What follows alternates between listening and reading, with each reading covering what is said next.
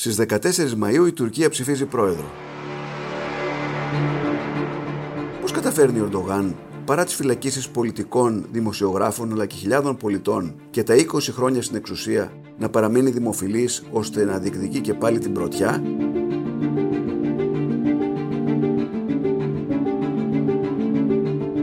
Γιατί η αντιπολίτευση έχει καθυστερήσει τόσο πολύ να συμφωνήσει σε ένα κοινό υποψήφιο? Υπάρχει πιθανότητα η Τουρκία να εγκαταλείψει τη Δύση και να στραφεί προς τη Ρωσία? Μπορεί μια νίκη Ερντογάν να οδηγήσει στη βελτίωση των ελληνοτουρκικών σχέσεων?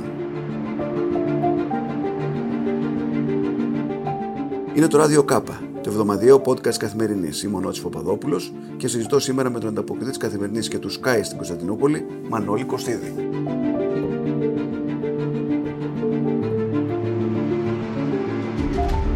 Μανώλη, καλώς όρισες στο Ράδιο Κάπα. Καλώς σας βρήκαμε και τους ακροατές μας. Λοιπόν, η Τουρκία πάει για εκλογές, βλέπουμε, στην δεκατετάρτη Μαΐου, μετά τη σχετική ανακοίνωση Ερντογάν. Πού βρισκόμαστε ακριβώς? Γιατί βλέπω ότι η αντιπολίτευση δεν έχει ακόμα ανακοινώσει ποιος θα είναι ο επικεφαλής της. Ναι, η αλήθεια είναι ότι περιμένουμε κι εμείς επιτέλους, να, και το λέμε επιτέλους, γιατί ακούμε μόνο τον Ερντογάν, ε, τις ομιλίες του, τις προεκλογικές ομιλίες, τις ε, υποσχέσεις. Αλλά και οι Τούρκοι πολίτες εδώ, όπως και εμείς οι δημοσιογράφοι, περιμένουμε να δούμε ποιος θα είναι ο αντίπαλος.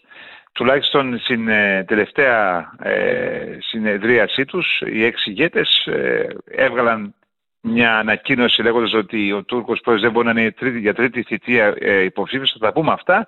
Αλλά μετά από τη σύσκεψη φαίνεται ότι προκύπτει ε, ότι φαβορεί πια το όνομα είναι του Κεμάλ Κρυστάρο, του Προέδρου του Ρεπουμπλικανικού Λαϊκού Κόμματος, τον οποίο Ερντογάν τον θέλει ως αντίπαλο, διότι στις δημοσκοπήσεις φαίνεται ότι αν όχι να τον κερδίζει, τουλάχιστον είναι στα, βρίσκονται στα ίδια ποσοστά. Γιατί όμως έχουν καθυστερήσει τόσο πολύ, θέλω να πω, η αντιπολίτευση? Ε, γιατί δεν έχουν βάλει έναν άνθρωπο μπροστά εδώ και καιρό? Διότι διαφωνούν. Ε, διαφωνούν. Ο καθένας έχει τη δικιά του ατζέντα. Ε, ακριβώς, ο καθένας έχει τη δικιά του ατζέντα. Ε, ξεκάθαρη είναι η διαφωνία της ε, Προέδρου του Καλού Κόμματος Μεράλα Ξενέρ, που βάσει των δημοσκοπήσεων ε, επέμενε στο όνομα κυρίως του Εκρέμ Ιμάμογλου του Δημάρχου Κωνσταντινούπολης, και πράγματα δεδομένα. Οι δημοσκοπήσεις δείχνουν ότι δύο άνθρωποι μπορούν να κερδίσουν άνετα τον Ερντογάν. Είναι ο ένας είναι ο Δήμαρχος της Άγκυρας, ο Μανσούρ Γιαβάς, και ο Εκρέμ Ιμάμογλου, ο Δήμαρχος Κωνσταντινούπολης. Ε, ο Δήμαρχος Κωνσταντινούπολης είναι και, ε, ίσως και πιο καλό όνομα για την αντιπολίτευση, διότι οι Κούρδοι τον στήριξαν στις ε, δημοτικές εκλογές του δύο χιλιάδες δεκαεννιά, δεν έχουν καμία αντίρρηση στο, στο όνομα αυτό. Οι Κούρδοι είναι εκτός της συμμαχίας των έξι, αλλά έχουν τη συμπάθεια προς τον Ιμάμογλου, ενώ ο Μανσούρ Γιαβάς, επειδή προέρχεται από το κόμμα εθνικιστικής δράσης, από το κόμμα του Μπαχτσερή, έχει τέτοιο παρελθόν, οι Κούρδοι δεν θα τον στήριζαν. Και οι Κούρδοι παίζουν σημαντικό ρόλο, πρέπει να πούμε, στην Τουρκία. Πόσο είναι, έξι εκατομμύρια, πόσο είναι? Πληθυσμιακά μπορούμε να πούμε ότι είναι πάνω από δέκα εκατομμύρια. Α, δέκα εκατομμύρια. Α, α, ωστόσο, αν το βάλουμε, επειδή ψηφίζουν και άλλα κόμματα, πολλοί Κούρδοι, αλλά ε, περίπου το δέκα τοις εκατό των Κούρδων, δηλαδή των ψηφοφόρων της Τουρκίας, να πούμε, επειδή για τις εκλογές, είναι μπετόν με το, κόμμα, ε, το φιλοκουρδικό κόμμα Χαντεπέ. Και σε αυτές τις εκλογές, χωρίς αυτό το δέκα τοις εκατό, τουλάχιστον βάσει των δημοσκοπήσεων, δεν κερδίζει κανένας. Το ΧΑΝΤΕΠΕ όμως υπάρχει περίπτωση να απαγορευτεί σε αυτές τις εκλογές ή όχι? Κα- κατά την α, άποψή μου και κατά τις πληροφορίες μας, νομίζω κατά εβδομήντα τοις εκατό θα κλείσει. Δηλαδή δεν θα, θα mm. απαγορευτεί η λειτουργία του, εκτός, εκτός ε, γιατί μέχρι τις δεκατέσσερις Μαΐου ο Ερντογάν μπορεί να κάνει τα πάντα. Ε, βασικά η ανεξάρτητη δικαιοσύνη μπορεί να αποφασίσει τα πάντα. Θα δούμε, νομίζω μπορεί να γίνουν και διάφορα παζάρια με τους Κούρδους, έτσι ώστε να. να μπορέσουν να προσεγγίσει η κυβέρνηση με κάποιο τρόπο τη, τους ψηφοφόρους. Μα μπορεί να κάνει κάτι ο Ερντογάν για να, στηρί, να τον στηρίξουν οι Κούρδοι? Θέλω να πω, ο, ο επικεφαλής τους είναι φυλακή, δεν είναι? Ο επικεφαλής τους είναι στη φυλακή, ε, ο Σελατίν Ντεμιρτάς, ο Αμπντουλάχ Οτζαλάν είναι στη φυλακή. Βεβαίως ο Αμπντουλάχ Οτζαλάν ήταν ηγέτης μιας τρομοκρατικής οργάνωσης του Π Κ Κ. Ναι, ναι, ο Σελατίν Ντεμιρτάς δεν κατηγορεί, ε, κατηγορείται για σχέσεις με το Π Κ Κ, αλλά μέχρι στιγμής δεν έχει καταδικαστεί. Παραμένει εκεί, αλλά κανένας δεν μπορεί να αποκλείσει πως η ανεξάρτητη τουρκική δικαιοσύνη μπορεί να αποφασίσει μέχρι τις δεκατέσσερις Μαΐου να κάνει οποιοδήποτε βήμα. Πώς όμως ο Ερντογάν, που εν πάση περιπτώσει τον κατηγορούν, βλέπεις τώρα όλο και περισσότεροι, για δικτατορικές ε, τάσεις, έχει καταφέρει να, να είναι είκοσι χρόνια επικεφαλής, ας πούμε, της, ε, της ηγεσίας του τόπου, Ε, και, να, και, να, και να μπορεί και τώρα να, να έχει πιθανότητες να ξανακερδίσει τις εκλογές? Τι, τι έχει πετύχει στο εσωτερικό και είναι τόσο δημοφίλης? Ο Τούρκος πρόεδρος αυτή τη στιγμή ε, είναι δημοφιλής περίπου στο τριάντα πέντε με σαράντα τοις εκατό της τουρκικής κοινωνίας από μόνος του. Ε, και είναι το κλασικό κοινό, ε, αν μιλάμε το δύο χιλιάδες είκοσι τρία πια, γιατί στο παρελθόν πράγματι και καταφέρει να προσεγγίσει και, και τους λίμπερας, τους φιλελεύθερους, ε, όταν στο ξεκίνημά του. Τότε ήταν μια άλλη Τουρκία και πράγματι ε, ε, όσους ήθελαν την φιλοδυτική πολιτική. Σήμερα όμως επέστρεψε στο παρελθόν. Ποιο παρελθόν? Όσοι ψήφιζαν κάποτε τον Σουλεϊμάν Ντεμιρέλ την κεντροδεξιά, τον Τουργκούτ Οζάλ, ε, τώρα ε, πάλι ψάχνουν τον συντηρητικό κεντροδεξιό χώρο. Και σε αυτό τον ικανοποιεί ο Ρετζέπ Ταγίπ Ερντογάν. Δεν υπάρχει κάποιος που να ε, υπάρχει σε αυτό το χώρο. Και νομίζω αυτό έχει καταφέρει. Ότι υπάρχουν Τούρκοι πολίτες που σε αυτή, σε αυτή την κοινωνία και μεγάλη, μεγα, μεγάλο, μεγάλη πλειοψηφία του κόσμου ενδιαφέρεται ιδιαίτερα για τα δημοκρατικά δικαιώματα στην Τουρκία. Δεν έχουν τέτοιο παρελθόν. Μίλαμε για τον τουρκικό λαό που το χίλια εννιακόσια ογδόντα το ενενήντα δύο τοις εκατό του τουρκικού λαού ψήφισε υπέρ του συντάγματος των, των πραξικοπηματιών. Άρα, δηλαδή, μιλάμε για μια κοινωνία όπου βεβαίως υπάρχουν ισχυρές δυνάμεις όπως οι Κούρδοι, όπως υπάρχουν και άλλοι αριστεροί. Υπάρχουν και βεβαίως και σε όλα τα κόμματα δημοκράτες, άνθρωποι που θέλουν την φιλοδυτική πολιτική, αλλά δυστυχώς η Τουρκία μέχρι στιγμής δεν, δεν είναι αυτή στην πλειοψηφία και δεν κατάφεραν ποτέ να ε, έρθουν στην εξουσία. Άρα, παρά τις αντιδημοκρατικές μεθόδους του, παρά το ότι κλείνει εφημερίδες, συλλαμβάνει δημοσιογράφους, ε, δεν είναι, κυνηγάει τους υποστηρικτές του Γκιουλέν, χιλιάδες φαντάζομαι τώρα είναι στις φυλακές.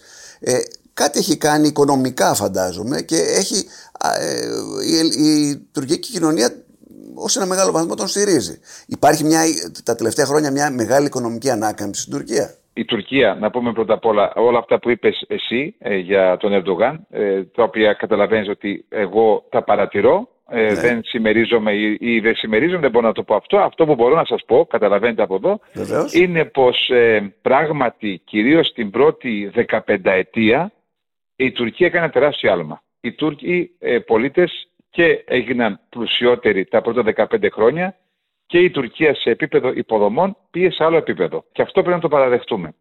Βέβαια. Δυστυχώς όμως, κυρίως μετά την απόπειρα πραξικοπήματος το δύο χιλιάδες δεκαέξι και μετά τις προεδρικές εκλογές του δύο χιλιάδες δεκαοκτώ άρχισε μια φθήνουσα πορεία. Φθήνουσα πορεία κυρίως από το βιωτικό επίπεδο των Τούρκων. Αυτό το ζούμε καθημερινά. Ε, δεν είναι μόνο θέμα, βεβαίως είναι ο πληθωρισμός, αλλά ε, βλέπουμε και τις δυσκολίες έβρεσης εργασίας, τρόπου ζωής και βεβαίως σιγά σιγά αυτό ε, έχει πάρει μια καθοδική πορεία που δεν έχει σταματημό. Όπως και τα θεμέλια της τουρκικής οικονομίας αυτή τη στιγμή δεν είναι και ιδιαίτερα καλά, ε, διότι ε, εφαρμόζεται μια παράδοξη όπως υποστηρίζουν οικονομικοί αναλυτές ε, πολιτικοί και νομίζω αυτό μετά τις ε, προεδρικές εκλογές όποιος και να κερδίσει θα το καταλάβει πολύ καλά ο, και ο Ερντογάν ή ο Κιλιτσντάρογλου ή οποιοδήποτε άλλος θα πρέπει να λάβει πολύ σκληρά μέτρα. Δυστυχώς η τελευταία πενταετία Ερντογάν δεν είναι η καλύτερη. Αυτός είναι και ο λόγος που δεν, δεν βρίσκει μέχρι στιγμής στις δημοσκοπήσεις το, το πολυπόθητο πενήντα ένα τοις εκατό. Αυτή τη στιγμή η ισορροπία είναι, αν μιλάμε για το σήμερα, δηλαδή αν μιλάμε ε, Γενάρη-Φλεβάρη, ε, είναι περίπου η αντιπολίτευση στο σύνολό της μαζί με τους Κούρδους είναι κάπου στο πενήντα πέντε με πενήντα επτά τοις εκατό και ο Ερντογάν μαζί με τον σύμμαχο τον Μπαχτσελή κάπου στο σαράντα τρία σαράντα πέντε τοις εκατό. Αυτό θέλει να ανατρέψει ο Ερντογάν και να δούμε σε αυτό πώς θα το καταφέρει. Οι υποστηρικτές του όμως φαντάζομαι ότι είναι, επειδή έχω δει την τελευταία φορά που ήρθα στην Τουρκία, δεν την αναγνώριζα κάποια κομμάτια της από την ανοικοδόμηση. Είναι φαντάζομαι επιχειρηματίες μεγάλοι, εργολάβοι, αλλά και βέβαια οι μουσουλμανικοί πληθυσμοί. Οπωσδήποτε. Σίγουρα το μεγάλο κεφάλαιο έχει γίνει ακόμη μεγαλύτερο επί εποχής Ερντογάν και υπήρξαν βεβαίως και νέοι επιχειρηματίες που χάρη σε αυτόν αναδείχθηκαν. Ε, η Τουρκία έχει αλλάξει πολύ μπετόν βέβαια, να πούμε την αλήθεια. Δηλαδή ναι, ναι. θα δείτε τρομερά έργα, αλλά πολύ μπετόν. Ε, αυτό το παραδέχονται και πια και οι ίδιοι οι φιλοκυβερνητικοί ε, του, στην Τουρκία. Από εκεί πέρα όμως τον στηρίζουν και το, τον στηρίζει και η φτωχολογιά. Θα μου πει mm. κάποιος, μα πώς γίνεται να γίνεται φτωχότερος λαός? Γιατί αυτός ο άνθρωπος, ο Ερντογάν, κατάφερε από την αφάνεια ε, αυτούς τους ανθρώπους, διότι φορούσαν οι κόρες τους μαντήλα. Ε, δεν τους έδινε κανένα σημασία. Υπήρχε ο τουρκικός στρατός και οι τουρκικές ένοπλες δυνάμεις που ήταν μια ελίτ μαζί με τους επιχειρηματίες που δεν τους έδινε κανένα σημασία τους ανθρώπους. Ο Ερντογάν πράγματι τους έβαλε μέσα στην κοινωνία, μέσα στη φτώχεια τους, αλλά μπορούν να βρίσκουν εργασία, ενώ όταν φοράνε μαντήλα. Μπορούν να σπουδάσουν, αν θέλουν, στα πανεπιστήμια, κάποτε και αυτό το απαγορεύαν. Υπάρχει και αυτή η κοινωνία που πραγματικά, όταν τους ρωτάς και σήμερα, ποιον θα ψηφίσεις, σου λέει Ταγίπ και τίποτα άλλο. Ο Ταγίπ, ο, ο, κάποιοι λένε Ταγίπ, κάποιοι, κάποιοι τον λένε Ρεΐς, ο ηγέτης, ο, ε, άρα ε, δεν, δεν, δεν το συζητούν. Δηλαδή, ό,τι και να συμβεί, Ερντογάν. Ε, με τη μαντήλα τι έχει κάνει? Πα, πα, πα, κατάλαβα ότι θα κάνει προσπάθειες να την βάλει μέσα στο Σύνταγμα. Ναι, αυτό νομίζω δεν έχει κανένα νόημα ουσιαστικά, αλλά θέλει να, να παγιδεύσει κι άλλο την αντιπολίτευση, επειδή το Ρεπουμπλικανικό Λαϊκό Κόμμα είναι κεμαλιστές και θέλει να τους πιέσει για άλλη μια φορά να δείξει, να στο παρελθόν εσείς αυτά κάνατε στη μαντήλα και εγώ αυτά κάνω. Είναι μια υπενθύμηση, δεν θα αλλάξει ιδιαίτερα τίποτα. Αλλά ακούγοντας τον Ερντογάν αυτές τις ημέρες, ήθελα να το μοιραστώ μαζί σου και με τους ακροατές μας. Μου προκαλεί εντύπωση ότι τώρα, επειδή έχουμε και προεκλογική ε, περίοδο στην Ελλάδα, πώς θα σας φαινόταν να, να μίλαγε ο Αλέξης Τσίπρας ή ο Κυριάκος Μητσοτάκης για τον Περικλή, για τον Κωνσταντίνο Παλαιολόγο και όλα αυτά. Ε, αυτό σημαίνει στην Τουρκία σήμερα. Ο Τούρκος πρόεδρος ε, μι, μιλάει για την κόκκινη μιλιά, μιλάει για τον Σουλτάνο Αλπασλάν, για τον Μωάμεθ τον Πορθητή. Ε, λέει ότι στόχος είναι η κόκκινη μιλιά αυτών των ανθρώπων, δηλαδή όπως ήταν και στο παρελθόν. Δεν, δεν λέει τίποτα για τον Κεμάλ Ατατούρκ, για τον ιδρυτή της τουρκικής δημοκρατίας. Άρα μιλάμε για μια άλλη χώρα. Δηλαδή, όταν μιλάμε για την Τουρκία, και τον ακούν και τον χειροκροτούν. Γι' αυτό σας λέω, είναι μια εντελώς διαφορετική χώρα στη λογική και ο Τούρκος πρόεδρος ξέρει πολύ καλά πού απευθύνεται, σε ποιους απευθύνεται. Σαφώς υπάρχουν κάποιοι που λένε μα τι λέει αυτός. Αλλά υπάρχει και μια κοινωνία που λέει πόσο ωραία τα λέει.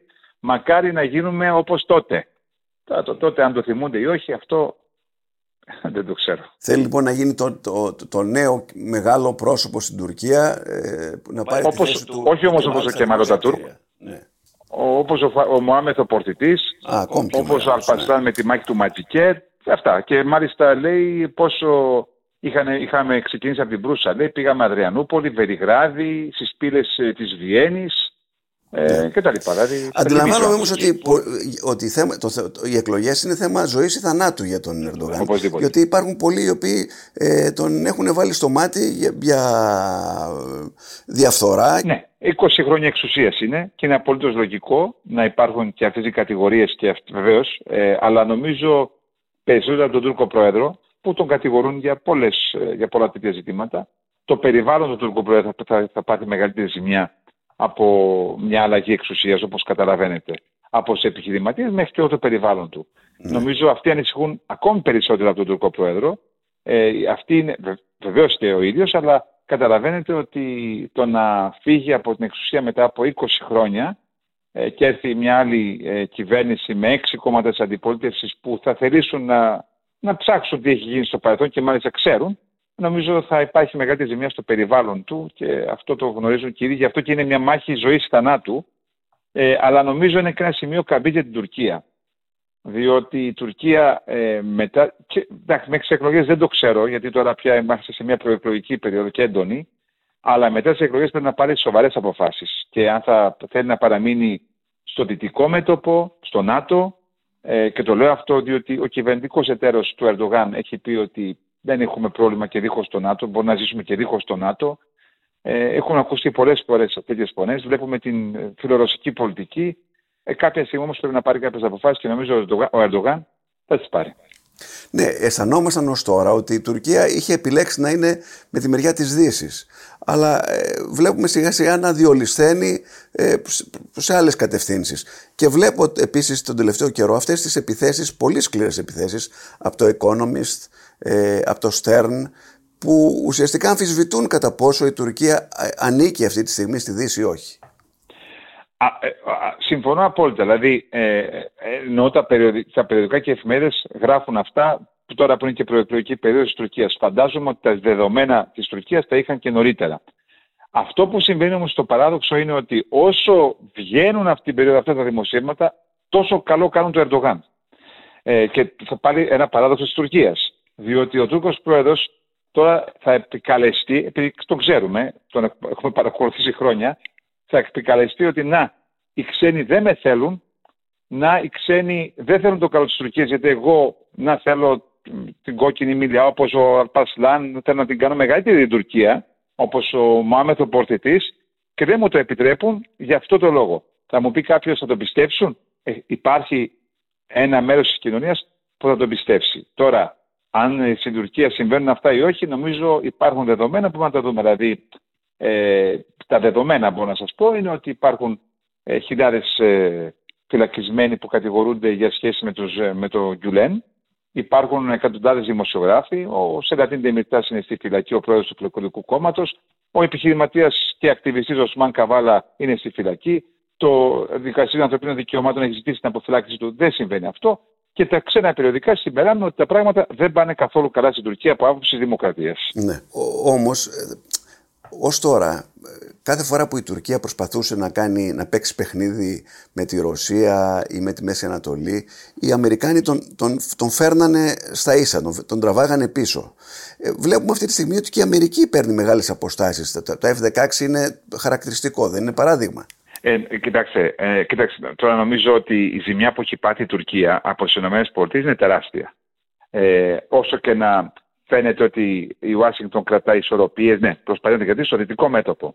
Αλλά η Τουρκία ήταν μια χώρα που θα είχε πάρει σήμερα τουλάχιστον δώδεκα με δεκαπέντε εφ τριάντα πέντε και είχε προοπτική και ήταν συμπαραγωγός χώρα για τα εφ τριάντα πέντε και σήμερα ε, έχει αποκλειστεί, έχει πάθει μεγάλη οικονομική ζημιά η αμυντική της βιομηχανία. Τώρα περιμένει κάποια στιγμή να πάρει τα εφ δεκαέξι, α, τα εξυγχρονισμένα και τα καινούρια και εκεί βεβαίως ακόμα πατάει φρένο η Ουάσιγκτον.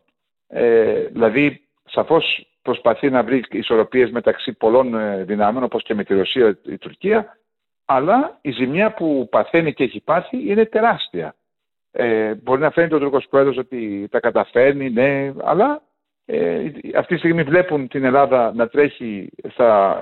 και στα αμυντικά προγράμματα και σε πολιτικό επίπεδο η σχέση που έχει αναπτύξει η Ελλάδα με τη Δύση και η Τουρκία που λέει ότι η Δύση είναι πολλές φορές και το κακό. Υπάρχει αίσθηση ότι η Τουρκία θέλει να γίνει μια πολύ μεγάλη περιφερειακή δύναμη, η οποία να μιλάει ισότιμα με, τους, με τη Ρωσία, να μιλάει με την Ουάσιγκτον ισότιμα. Ε, μπορεί να το κάνει αυτό. Βλέπω ότι στρατιωτικά ε, ε, οι εξοπλισμοί της είναι πάρα πολύ καλοί και είναι σε πολύ υψηλό επίπεδο. Ιδιαίτερα αυτά τα drones, τα οποία ε, είναι πάρα πολύ αποτελεσματικά. Ε, βλέπω συγχρόνως οι Ρώσοι να τους, να τους φτιάχνουν πυρηνικό σταθμό ε, έτσι, ε, ε, ενεργειακό. Στο πίσω μέρος του μυαλού του, του Ερντογάν είναι να γίνω μια υπερδύναμη της περιοχής. Αν δεν προλάβει ο ίδιος ο Ερντογάν, γιατί η ζωή μας και εμείς μπορούμε να μην το δούμε, αλλά μελλοντικά θε, έχει αυτό το όνειρο και το κάνει αυτό και στην αμυντική βιομηχανία. Σήμερα το εβδομήντα με εβδομήντα πέντε τοις εκατό των, των όπλων της Τουρκίας παράγονται στην Τουρκία. Αυτό είναι μεγάλο επίτευγμα η Τουρκία. Mm-hmm. Αυτό, αυτό πρέπει να, να τα λέμε και αυτά. Ε, Θέλει ενεργειακή ανεξαρτησία. Γι' αυτό και ψάχνει φυσικό αέριο αυτή τη στιγμή στη Μαύρη Θάλασσα και έχει βρει, λέει, ε, κοιτάσματα και ενδεχομένως να ψάξει αργότερα στη Μεσόγειο. Ε, τώρα δεν ψάχνεις σοβαρά λόγω ε, των περιορισμών που, του, που έχουν ε, ε, κάπως επιβληθεί από τις μεγάλες δυνάμεις. Και βεβαίως, ε, όπως και ο πυρηνικός σταθμός Ακουλίου, βέβαια θα εξαρτάται πολύ από τη Ρωσία, αλλά είναι και αυτό ένα βήμα. Έχει αυτό το όνειρο, το λέει ο άνθρωπος, δεν το κρύβει. Όταν... Αυτό το, ως... οι, οι Τούρκοι το αγκαλιάζουν αυτό, το, αισθάνονται ότι ε, ε, είναι ένα, η, η Οθωμανική Αυτοκρατορία μπορεί να αναβιώσει μέσω του Ερντογάν. Ε, ναι, το, αυτό το δείχνει κάθε φορά και το πιστεύουν και οι Τούρκοι. Κάποιοι, αρκετοί Τούρκοι σου λέει γιατί όχι. Ακόμη και η ρητορική ε, για τα μια νύχτα θα έρθουμε ξαφνικά ή τα νησιά... Ε, είναι δικά μας. Το έχει πει ο Μπαχτσέλη ότι η Σαμοθράκη μέχρι το Καστερόριζο είναι τουρκικά νησιά. Έχει πει έχουν στραμμένα την πτωλή μας στην Τουρκία. Οι Τουρκοί αρχίζουν και λένε μα αυτά ήταν δικά μας. Γιατί τα χάσαμε. Ένα σημαντικό σημείο, μην το ξεχάσω να το πω. Πρότυπο, πρότυπο. Αυτός που θαυμάζει ο Τούρκος πρόεδρος είναι ο Σουλτάνος Αμπντουλχαμίτ. Αυτό ε, ας το κρατήσουμε. Γιατί οτιδήποτε συμβαίνει σήμερα στην Τουρκία έχει ένα πρότυπο ο Ερντογάν, ο Αμπντουλχαμίτ. Μάλιστα και η κρατική τηλεόραση της Τουρκίας έχει μια σειρά που συνεχίζεται, η κρατική τηλεόραση της Τουρκίας, το τερετέ, για τον Αμπντουλχαμίτ. Όχι για κανένα άλλο Σουλτάνο. Ούτε τον ε, Μωάμεθ τον Πορθητή, ούτε τον Σουλεϊμάν τον Μεγαλοπρεπή. Είναι μόνο για τον Αμπντουλχαμίτ. Άρα ε, και αυτό ας το κρατήσουμε και νομίζω οι ακροατές μας μπορούν να ψάξουν. Αμπντουλχαμίτ τι σημαίνει για την Τουρκία? Αμπντουλχαμίτ σημαίνει ο άνθρωπος που έχει υψώσει το ανάστημά του κατά την άποψή τους ε, στο, στις μεγάλες δυνάμεις. Ο Αμπντουλχαμίτ ήταν ισχυρός τότε ηγέτης στο δέκατο ένατο αιώνα. Βέβαια η αντιπολίτευση θυμίζει ότι ο Αμπντουλχαμίτ ήταν ένας αυταρχικός δικτάτορας επί Οθωμανικής Αυτοκρατορίας, δηλαδή σε σχέση με τους εκείνης εποχής Σουλτάνους, και βεβαίως ανατράπηκε από τους Νεότουρκους. Ο Ερντογάν αυτό λέει, ότι όπου, αυτό φοβάται και φοβήθηκε, και μάλιστα κατηγορεί πολλές φορές τους, νεο, τους κεμαλιστές ως Νεότουρκους ότι έχουν ανατρέψει τον Αμπντουλχαμίτ και ότι προσπάθησαν το δύο χιλιάδες δεκαέξι να κάνουν και στον ίδιο το ίδιο πράγμα. Γιατί ο Αμπντουλχαμίτ είχε ένα όνειρο και αυτός να αναβιώσει τη μεγάλη Οθωμανική Αυτοκρατορία. Δηλαδή έχανε εδάφη, έχασε πάρα πολλά εδάφη ο Αμπντουλχαμίτ, αλλά επειδή ύψωνε το ανάστημά του κτλ. Έχει ένα τέτοιο πρότυπο. Τώρα... Δηλαδή θέλει ο Ερντογάν να με κάνει την Τουρκία μια μεγάλη υπερδύναμη και οι ξένοι προσπαθούν να τον κοντίνουν, να μην, να μην πετύχει τους στόχους τους. Ακριβώς. Αυτό περνάει στον κόσμο που λέει ότι η Ελλάδα εξοπλίζεται από τους Αμερικάνους έτσι ώστε να μπορεί να μας χτυπήσει και να μας νικήσει ή δεν ξέρω τι άλλο. Βεβαίως. Περνάει. Ε, υπάρχει μεγάλη... Ναι, περνάει, περνάει. Ε, και ε, ε, δεν πιστεύουν οι Τούρκοι ότι η Ελλάδα είναι ικανή να, από μόνη της να, να, να κάνει πλήγματα. Μπορεί. Αυτό το πιστεύουν. Αλλά να, να, να εισβάλλει από μόνη της στην ε, Τουρκία σήμερα κτλ. Λίγοι το πιστεύουν. Αλλά επειδή είναι μαζί με τις Ηνωμένες Πολιτείες, θεωρούν ότι ε, κάτι τέτοιο μπορεί να συμβεί. Όπως, όπως και, το, και το λένε μάλιστα, όπως ε, το δεκαεννιά είχαν έρθει λέει, με τη βοήθεια των Βρετανών, των Γάλλων κτλ. Μήπως συμβεί τώρα κάτι παρόμοιο. Ε, είναι απίθανο. Κοιτάξτε, α, α, αυτό είναι το ζήτημα. Ότι συζητάμε για εκατό χρόνια πριν. Και το εντυπωσιακό είναι ότι δεν τάζει ο Τούρκος πρόεδρος κάποτε, το, το, το θυμάμαι και τον πίστευα κι εγώ, δηλαδή το τέσσερα, το έξι, το επτά και το έβλεπα, γι' αυτό σας το λέω εδώ στην Τουρκία, την αλλαγή στην Τουρκία και την άλλαζε. Πράγματι βλέπαμε μια άλλη ανα, οικονομικά αναπτυγμένη, ερχόταν καλλιτέχνες από τον κόσμο, γκαλερί παντού, ήταν απίστευτο. Ε, τώρα όμως και κοίταζε το μέλλον ο Τούρκος πρόεδρος. Σήμερα ο Τούρκος πρόεδρος, αυτό μου κάνει εντύπωση, τάζει παρελθόν. Αυτή είναι η διαφορά του. Η αμερικανική βάση, εν πάση περιπτώσει, στην Αλεξανδρούπολη και αυτή η ενίσχυση της Αλεξανδρούπολης από τους Αμερικανούς, αντιλαμβάνομαι ότι παίζει πάρα πολύ στο, στην εσωτερική κοινή γνώμη. Ναι, όπως και η Κρήτη και η Αλεξανδρούπολη, οπωσδήποτε, επειδή είναι κοντά στα σύνορα με την Τουρκία, αυτό που ενοχλεί τους Τούρκους είναι ότι η Ελλάδα γεωστρατηγικά αναβαθμίστηκε. Μπορεί όχι το αρκετά όσο θα μπορούσε να είναι περισσότερο, αλλά δεν ξέρω, αλλά ότι κάποτε το ΝΑΤΟ και οι ΗΠΑ κοίταζαν την Τουρκία, τώρα κοιτάζουν και στην Ελλάδα. Δηλαδή παρακάπτουν το Βόσπορο μέσω της Αλεξανδρούπολης, στέλνουν τις δυνάμεις τους, ότι είναι τόσο κοντά στα γεγονότα και νομίζω αυτό τους ενοχλεί ακόμα περισσότερο. Και αυτό το νιώθει και ο, ο, ο μέσος Τούρκος. Θέλω να πω, χαρακτηριστικό είναι ότι όταν πηγαίναμε στην Τουρκία υπήρχε μια πολύ φιλική διάθεση μεταξύ των Τούρκων και των, και, των Ελλήνων. Αυτή η συνεχής προπαγάνδα δηλητηριάζει και τις σχέσεις σε, καθ, σε καθημερινό επίπεδο. Μέχρι στιγμής δεν το έχουμε αντιληφθεί σε μαζικό επίπεδο, αλλά σίγουρα όταν λέγαμε πριν δέκα χρόνια Γιουνάν ήταν άλλο πράγμα. Mm-hmm. Ε, σήμερα μετά ε, κάπως διαφορετικά είναι. Όταν πάτε εδώ στο Ίσο, στην αγορά, στην Αγία Σοφιά και τα είπα, δεν θα υπάρχει πρόβλημα, αλλά σε μια καθημερινότητα ε, αυτό, αυτή τη διαφορά τη βλέπεις. Γιατί εντάξει, λογικό είναι. Δηλαδή όταν μια κοινωνία όπως λες δηλητηριάζεται καθημερινά για το Μητσοτάκη, για τα νησιά, για τον Δένδια, για, ε, ότι θα έρθουν οι Έλληνες, ότι με, μαζί με τους υπεριαλιστές όπως εκατό χρόνια πριν, ε, κάποια στιγμή ένα μέρος της κοινωνίας επηρεάζεται. Φωνές που να ζητούν να υπάρξει, να βρεθεί μια λύση στο Αιγαίο, στην, στην Κύπρο ή να, εν πάση περιπτώσει, να κάτσουν στο τραπέζι οι δύο χώρες και να προχωρήσουν μπροστά, υπάρχουν στην Τουρκία. Ε, υπάρχουν λίγοι, όπως ο Αλί Μπαμπατζάν, ο πρώην Υπουργός Οικονομικών της Τουρκίας. Υπάρχουν πρώην διπλωμάτες και πρεσβευτές που τα λένε αυτά. Αλλά στην παρούσα φάση, και όχι μόνο προεκλογική περίοδο, επειδή έχει ανέβει ο στόχος, δηλαδή υπάρχει τώρα πια η θεωρία της γαλάζιας πατρίδας. Υπάρχουν, υπάρχει ε, το κάσους μπέλι για τα δώδεκα μίλια πια και, και με την Κρήτη. Υπάρχει το αίτημα για την αποστρατικοποίηση των νησιών. Ο ταϊφούν. Ναι. Ε, το μια νύχτα, σύνθημα, μια νύχτα θα έρθουμε ξαφνικά. Το να, το να μπορέσει να πάει να υποχωρήσει κάπως ο Τούρκος πρόεδρος είναι λίγο δύσκολο. Πόσο μάλλον όμως, ας σκεφτούμε το εξής. Έρχεται ο Κιλιτσντάρογλου, αν, αν είναι ο Κιλιτσντάρογλου, ε, ο Ιμάμογλου, οποιοδήποτε.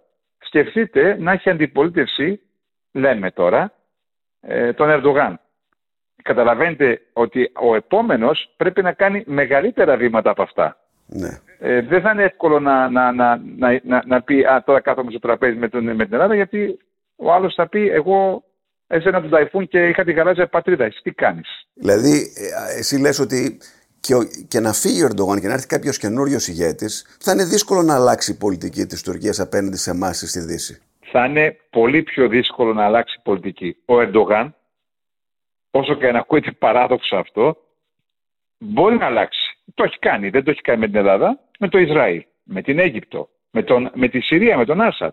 Και κανένας δεν του λέει τίποτα. Έχει καταστρέψει τη Συρία, δηλαδή ε, τέσσερα κόμμα πέντε εκατομμύρια πρόσφυγες. Η Ευρώπη άλλους τόσους ε, πέρασε. Στήριζε τις αντιπολιτευόμενες δυνάμεις. Οι Αμερικάνοι τον κατηγόρησαν ότι στήριζε και το Ισλαμικό κράτος. Ε, ήθελε να ανατρέψει τον Άσαντ. Το είχε πει ο πρωθυπουργός του, ότι πάμε να ζητάμε αυτό. Και σήμερα συζητάμε, συζητάμε τον Άσαντ. Ο, στο Ισραήλ το ίδιο, με την Αίγυπτο, ο δικτάτορας, ο τύρανος, ο, ε, ο Σίση. Σήμερα πάλι συζητάει με την Αίγυπτο. Άρα πάλι ο Ερντογάν μπορεί να αλλάξει πολιτική άμα θελήσει, γιατί ο ίδιος καθορίζει την ατζέντα και την πολιτική. Είναι ο, απο, ο απόλυτος ηγέτης εδώ, ο, στην Ευρώπη τον ένα αυταρχικό, δικτάτορα, οτιδήποτε. Ε, α, μόνο αυτός μπορεί να... Η αντιπολίτευση δυστυχώς, θα, αν είναι... Εγώ δεν μπορώ να φανταστώ τον Ερντογάν αρχηγός αξιωματής αντιπολίτευσης στην Τουρκία. Να πω την αλήθεια. Ε, για πολλούς και διάφορους λόγους, όπως καταλαβαίνετε. Αλλά λέμε τώρα, νομίζω θα είναι πολύ πιο δύσκολο. Έχει πολύ ενδιαφέρον αυτό που λες, ότι δηλαδή ε, ο Ερντογάν θα είναι πιο εύκολο να κάνει μια στροφή ε, υπέρ των ελληνικών θέσεων από ότι μια αντιπολίτευση αύριο. Δυστι, δυστυχώς α, ε, αυτό πιστεύω, διότι έχει, ο, ό,τι έχει πει το έχει αναιρέσει ο Τουρκός πρόεδρος και δεν έχει ανοίξει μύτη. Ενώ αν κάνει κάτι τέτοιο η αντιπολίτευση, δηλαδή αν βγει αύριο Κρυστάρο και πει, κοιτάξτε να δείτε. Η γαλάζια πατρίδα είναι υπερβολή. Βεβαίως έχουμε τα κυριαρχικά μας δικαιώματα στο Αιγαίο κτλ. Αλλά θα κάτσω με τον Μητσοτάκη να συζητήσω. Εκεί καταλαβαίνουμε, σκεφτείτε έναν Ερντογάν να είναι στην αντιπολίτευση. Διότι υπά, υπάρχουν φωνές εδώ που ακούγονται ότι ε, σύντομα θα έχουμε τρεις καινούριες κυβερνήσεις. Ε, θα βγει και, καινούρια κυβέρνηση στην Ελλάδα, καινούρια κυβέρνηση στην Τουρκία, καινούρια κυβέρνηση στην Κύπρο. Ε, μήπως είναι ευκαιρία αυτές τις τρεις κυβερνήσεις. Και με, και με τις δυσκολίες που αντιμετωπίζουμε, τις συνεργειακές στην περιοχή, να, να βρούνε τρόπο να λύσουν τα θέματά τους. Αυτό είναι πιθανό, όταν αν θα λύσει και η Τουρκία τα εσωτερικά της, δηλαδή όποιος ηγέτης αποφασίσει, να, δηλαδή ο λαός αποφασίσει να τον έχει, ενδεχομένως και να είναι και ο Τούρκος πρόεδρος πάλι, ε, τότε πιστεύω υπάρχει αυτή η ευκαιρία κάπως να, να, να επικρατήσει η λογική. Ε, διότι αυτά τα τελευταία χρόνια, τα τελευταία τουλάχιστον τρία χρόνια ζούμε το παράλογο πραγματικά, ε, διότι ακούσαμε και είδαμε πράγματα που δεν μπορούσαμε να τα φανταστούμε. Δηλαδή από την εκτόξευση θεωρητική του ταϊφούν στην Αθήνα μέχρι και, το, και την επανάληψη της θεωρίας της εισβολής στα νησιά με τον Μιένικτα θα έρθουμε ξαφνικά, το Roots Race, την αμφισβήτηση της κυριαρχίας, το Κάζους Μπέλι, πολλά πράγματα τα οποία νομίζω πρέπει να επανέλθει λίγο η λογική για την ευημερία των λαών και για την ειρήνευση της περιοχής. Αλλά ήθελα να πω, πήγαμε πολύ ε, στα, στα, στα, στα του Αιγαίου και στο, ε, με χρυσοπετρέλαιο, αλλά θέλω να πω το εξής, ότι η καθημερινότητα στην Τουρκία έχει, ε, έχει αλλάξει τόσο πολύ τα τελευταία χρόνια, διότι... Προς το χειρότερο εννοείς. Βέβαια, βέβαια. Όταν, ναι, ναι. Πηγαίνω, όταν πηγαίνω εδώ στην Κωνσταντινούπολη στο σούπερ μάρκετ, εγώ όπως κάθε πολίτης, περίπου ήξερα στην τσέπη μου πόσα χρήματα πρέπει να έχω. Πραγματικά είναι το τελευταίο ενάμιση χρόνο κάθε φορά διαψεύδομαι. Υπήρξαν φορές που δεν μου φτάσαν τα λεφτά. Δηλαδή mm. αυτό, αυτό νομίζω είναι το πρόβλημα το σημερινό του Τούρκου πολίτη. Ε, δεν μπορεί να φανταστείτε, δεν μπορεί να φανταστείτε τις αλλαγές των, των τιμών στα προϊόντα. Αυτό το ογδόντα πέντε με εξήντα δύο τοις εκατό πληθωρισμού νομίζω είναι εντελώς θεωρητικό. Ε, είναι σίγουρα πάνω από εκατό τοις εκατό πληθωρισμός και Ε, οι μισθοί βεβαίως, όπως καταλαβαίνετε, δεν, δεν ακολουθούν αυτή την πορεία. Ε, δηλαδή, ένας μέσος μισθός, με ένα μέσο μισθό μπορεί κάποια οικογένεια να πληρώσει νίκη και, να, και τις υποχρεώσεις της. Όχι. Όσο και να ακούγεται περίεργο, τα, τα ενίκια στην, στην παλιά, παλιά Κωνσταντινούπολη, στο, στο κέντρο της πόλης. Δηλαδή, δεν μιλάμε για. Γιατί έχουν δημιουργηθεί κάτι πράσινο, να το πω. Στην κλασική Κωνσταντινούπολη, ένας πολίτης που εργάζεται μόνος του, δεν εργάζεται η γυναίκα του, αποκλείεται να μείνει στην Κωνσταντινούπολη. Αποκλείεται. Ναι. Αν εργάζεται η γυναίκα του, μαζί μπορεί να πληρώσουν ένα ενίκιο και λίγο να επιβιώσουν. Γι' αυτό το λόγο οι, οι μισθωτοί, πολλοί μισθωτοί, μένουν έξω από την Κωνσταντινούπολη, στα, στα, στα, στα, στα περίπου σαράντα χιλιόμετρα, τριάντα χιλιόμετρα σε περιοχές όπως η πόλη Περικλής του Ζου, και έρχονται καθημερινά οδηγώντας ή παίρνοντας στην κοινωνία και οδηγώντας μια μισή ώρα περίπου. Στο κέντρο της Κωνσταντινούπολης δεν μπορείς να ζήσεις με ενίκιο. Αυτή τη στιγμή έχουν έρθει και οι Ρώσοι και οι Άραβες και έχουν, υψώ, έχουν, υψωθεί, τιμές στα, έχουν τάσει στα ύψη οι τιμές και είναι αποκλείεται. Δηλαδή, να σας δώσω ένα παράδειγμα, σε, σε, σε μια περιοχή όπως το Παγκράτη ε, στην Κωνσταντινούπολη, ε, μπορείς να, να, να, το ενίκιο φτάνει περίπου, όχι, εκατό τετραγωνικά είναι περίπου στα οκτακόσια ευρώ. Δηλαδή, όταν, όταν ο βασικός μισθός μετά από την αύξηση που έδωσε είναι κάπου στα τριακόσια ογδόντα, θα μειωθεί τώρα μέχρι τον Ιούνιο, θα πάει στα διακόσια ογδόντα ευρώ. Ε, νομίζω καταλαβαίνετε ότι τα πράγματα είναι πολύ δύσκολα. Δηλαδή, ο μισθός είναι το μισό από τον νίκη. Το μισό από τον νίκη είναι ο μισθός. Το μισό του νίκη είναι ο μισθός και νομίζω καταλαβαίνετε ότι. Και βεβαίως μετά αρχίζουμε τα υπόλοιπα έξοδα. Είναι διατροφή, τα σχολεία, όλα αυτά τα οποία. Σαφώς, εγώ ξέρω και στην Ελλάδα υπάρχουν δυσκολίες, δεν αμφιβάλλω, εννοείται, αλλά. Εδώ η ζωή τους έχει γίνει από το δεκαοκτώ και μετά χειρότερη. Μέχρι το δεκαοκτώ ανέβαιναν επίπεδο όλοι οι Τούρκοι. Όλοι.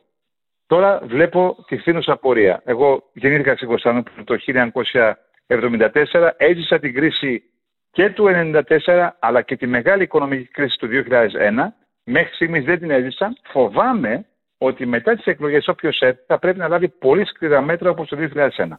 Ναι, Δουνουτού και τέτοια δηλαδή λες. Πολύ σκληρά, ναι. Τελευταία ερώτηση, αυτή που κάνουμε εμείς εδώ και τη συζητάμε. Υπάρχει περίπτωση να έχουμε θερμά, θερμό επεισόδιο στο Αιγαίο ή, ή να μπει στη Συρία και να, για να το πουλήσει αυτό εσω, εσωτερικά?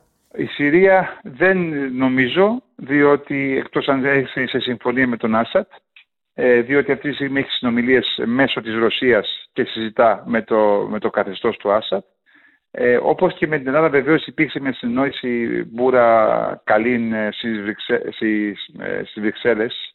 Έγινε μια συνεννόηση, αλλά εγώ βεβαίως αυτές τις συμφωνίες τις πιστεύω, κάπως να πέσουν οι τόνοι, αλλά όταν έρθει ο Απρίλιος και οι δημοσκοπήσεις δείχνουν δύσκολα πράγματα, μια νύχτα ξαφνικά όλα μπορεί να αλλάξουν. Μανώλη Κωστίδη, σε ευχαριστούμε πολύ. Θα ξαναμιλήσουμε έως τις εκλογές. Έχουμε ακόμα καιρό, έχουμε σχεδόν τρεις μήνες. Ως εκλογές, να δούμε μήπως έχουν αλλάξει τα πράγματα. Μεγάλη χαρά. Ευχαριστώ.